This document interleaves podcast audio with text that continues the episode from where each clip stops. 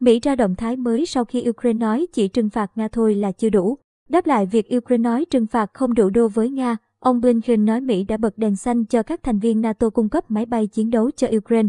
Hãng thông tấn Urinform ngày 7 tháng 3 đưa tin Tổng thống Volodymyr Zelensky nói ông tin rằng Nga đang hành sự táo bạo vì các biện pháp trừng phạt áp đặt lên nước này là không đủ. Sự táo bạo của Nga là một tín hiệu rõ ràng cho phương Tây rằng các biện pháp trừng phạt là chưa đủ. Bởi vì Nga không hiểu, không cảm nhận, không thấy rằng thế giới thực sự quyết tâm, rằng thế giới thực sự muốn ngăn chặn cuộc chiến này, ông Zelensky nói.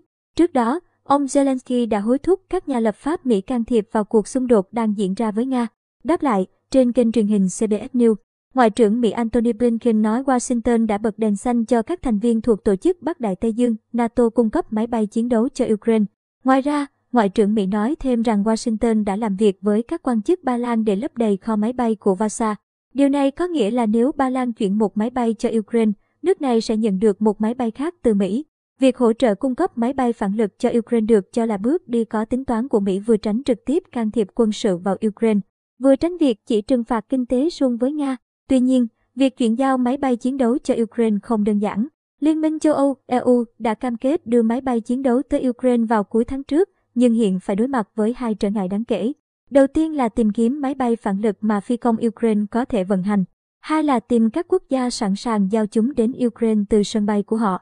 Không quân Ukraine sử dụng các máy bay phản lực MiG-29 và Sukhoi Su-24, Su-25 và Su-27 do Liên Xô thiết kế để làm phương tiện chiến đấu.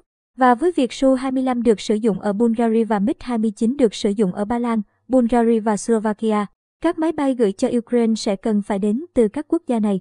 Ngay sau thông báo của EU, Ba Lan tuyên bố rằng họ sẽ không gửi máy bay phản lực đến Ukraine cũng như cho phép các sân bay của họ được sử dụng để giao hàng. Bulgaria và Slovakia sau đó tuyên bố rằng họ sẽ không tham gia vào bất kỳ thỏa thuận nào.